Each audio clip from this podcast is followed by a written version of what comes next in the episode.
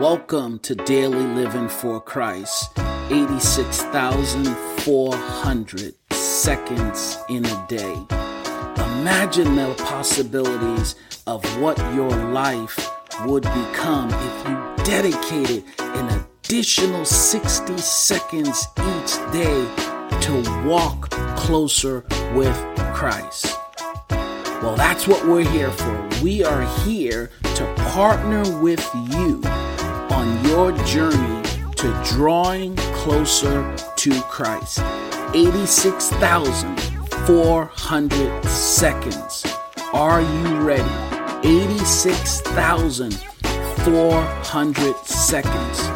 Are you ready to become what Christ has already declared you are? Let's jump in Good morning and welcome back to First Step. How's everybody doing? Want to take this opportunity to just check in with you. I had an interesting week. Actually, it's been a interesting couple of weeks since my conversation with the Holy Spirit in regards to the worthiness. Um, and I've come to understand that love is key in all that we do. Actually, love is key in all that we are. So today I want to focus my time with you on talking about love. I heard a statement yesterday or the day before, and the statement was stated this way it said, Love and fear are the basis of all emotions. Think about that. Love and fear are the basis of all emotions. And God tells us to choose love. So when you think about this statement from a believer's standpoint, and to help us with our daily walk every single day, we have an opportunity in every moment of the day, all 86,400 moments in a day, to choose to walk in love. It is when we choose not to walk in love that worry, stress, grief, anger, and all those other negative emotions show up. When we choose to step into love, joy, peace, happiness, shows up. Why is that? Because God is love and we were created in the image of God. Therefore, we were created to love. And when we are doing things that are outside of what we were created, or when we are operating in a, in a, in a fear, in a, in a fierce or an atmosphere of things that we were not created to do, it creates the results of fear. So when I came to you and I had that revelation or the just this awakening, the question that came to me, the two questions that came, the first one was, what are you trying to convince yourself or why are you trying to convince yourself? And the thought is, I'm not trying to convince myself now. The thought that came to me was attempting to try to draw me over to the opposite or the other spectrum of love. I am worthy of operating in God's love because I'm a son and you're a son or a daughter.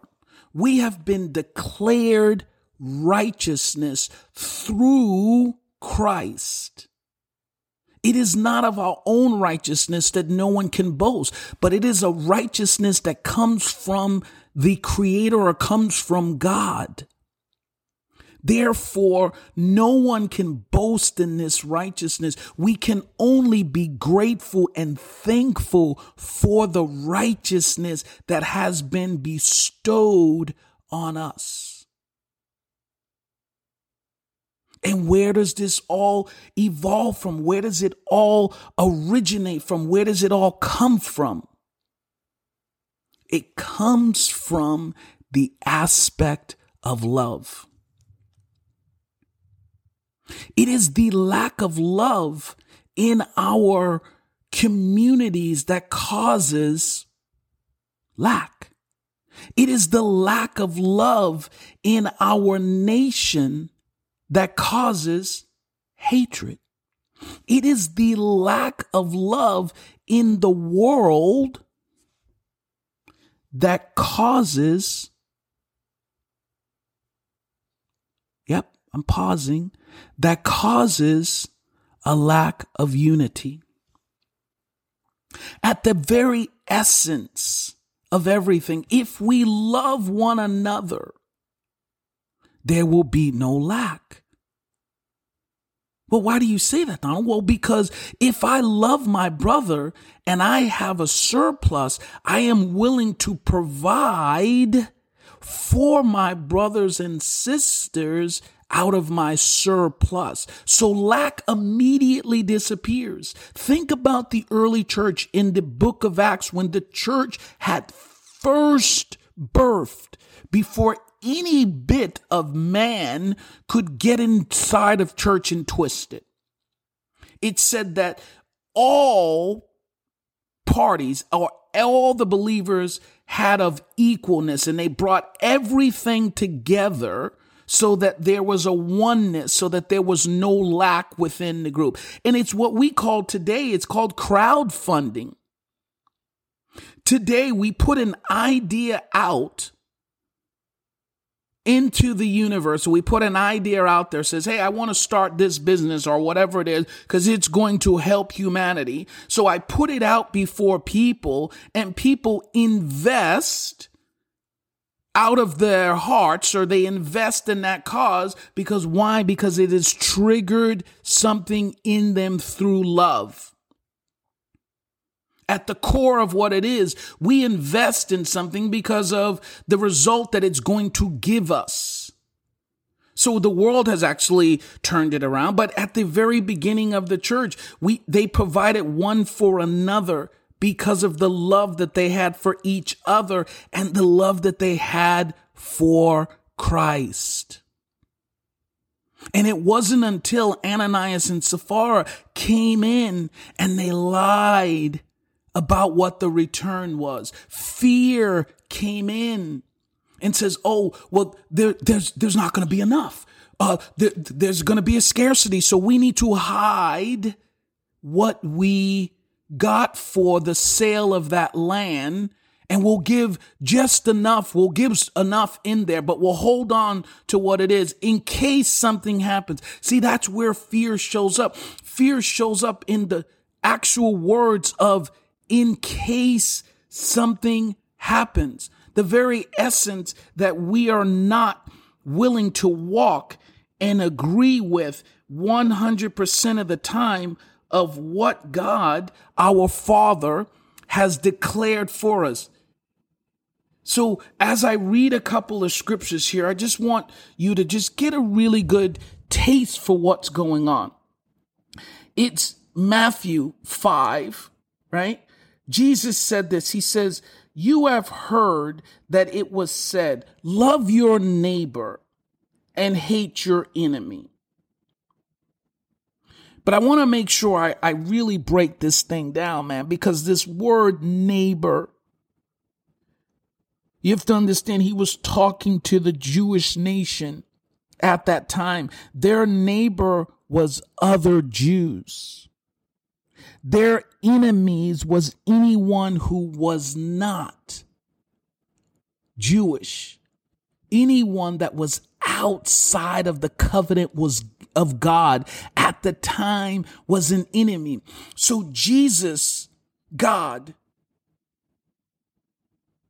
shows up and reveals to them that you have heard of old, in the old, you have heard to love your neighbor or love those that are like you, that have the same thought as you, that has the same mindset as you, that has the same tradition as you, and hate those that do not have the same mind as you, that do not have the same traditions as you, that do not look like you, or do not dress like you, or do not eat the food that you eat, or act the way that you act. But Jesus said, But I say to you, love your enemies and pray for those who persecute you, in order that you may be sons of your Father who is in heaven, because he causes the sun to rise. I just want to stop right there because it says, in order that you may be the sons, and I'll say daughters of your Father who is in heaven. Why did Jesus say in heaven? Because what is on earth does not necessarily always line up to what's in heaven. What is in the spiritual is absolute truth and that truth that's in the spiritual can happen in the natural if we in our in our natural bodies if we align to those spiritual truths we can have what God is seeing that's in heaven. There's no lack in heaven. There's no anger in heaven. There's no grief in heaven. There's no sadness in heaven but I say to you, love your enemy. Go outside of your comfort zone. Get outside of those that look like you, those that act like you, those that talk like you. Love them. And love is not a thought. Love is an action. Love is an action. And pray for those who persecute you. If that is not the highest form of love, I don't know of any other form of love that could be higher than that, except for giving your life for someone. Because when you pray for that person, if you are truly going to pray for them, you are praying the betterment of that person. You are asking for something that they don't have. And the fact that you can put yourself in a position to pray means that you have tapped into the limitless levels of love that is inside of you, or should I say, the reservoir of reserves of love that comes through the power of God that is living on the inside of us. We all know John 3:16. It said, "For in this way God, the creator of heaven and earth, loved the world, loved the world, loved the world, everything and everything, everybody in it. He loved the world, the differences in races and religions and cultures and sexualities. He loved the world. Therefore, it says, so that he gave. Love gives. Love puts out. I want you to grab this, man. This is so burning inside of me. Be, if we or when we decide to walk in love, we must understand that love puts out. Love is action. Love requires us. Yes, I said requires. Love, true love requires something of us. Actually, love requires us to get out of our comfort zone. So if you're stuck, I want you to think about this. How much love are you living in? How much love are you putting out? How much love are you, God, watch this now, extending out? Because if Galatians says, be not deceived, God, our Father, is not mocked. Whatsoever a man soweth, he will also reap. So if you're not putting out love, you can't live in love. But watch this now. If you're putting out fear, fear is going to come to you. So the very thing that you desire to have, you must first model it. You must first put it out. So let me finish. For in this way, God so loved the world that he gave his one and only Son, in order that everyone, I'm not going to even break that word down because everyone means everyone who believes in him will not perish, but will have eternal life. And eternal life, Jesus said further on in John, is this that you may know God and that you may know his love, not in heaven, but that you may know this love on earth. This is eternal life that you will know the Father. And why does God say that if you believe in him, if we believe in Jesus, why? Because Jesus, our Christ, was the expression of God's love manifested in the flesh so that humanity could see that love. Because prior to that, under the law, under the old covenant, man could not see that love. Man could not accept that love. They felt that that love was too much for them to even bear. So they wanted to work for that love. But God sent Jesus, the one who lives inside of you, the one that has redeemed us from our old life of fear into his new life of love. So today, I say to you, be encouraged. Be encouraged to know that wherever you are, whatever moment you are in this day, today, I'm not talking about yesterday. Yesterday is, is gone. You can't correct yesterday and you cannot correct tomorrow, but you can operate and make now the greatest moment it is by choosing to love. Thank you for listening to this episode of Daily Living for Christ where we have one purpose, and that's to partner with you on your daily walk with Christ. Before you go, I have two questions I want to throw out to you. First, what insights did you gain from this episode? And number two, how will you apply those new insights in your daily walk with Christ? Remember, awareness leads to choice, and choice leads to a decision.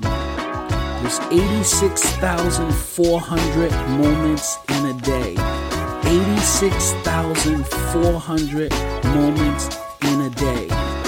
Let today be the day that you increase by one more moment with Christ. Until next time, I'm out.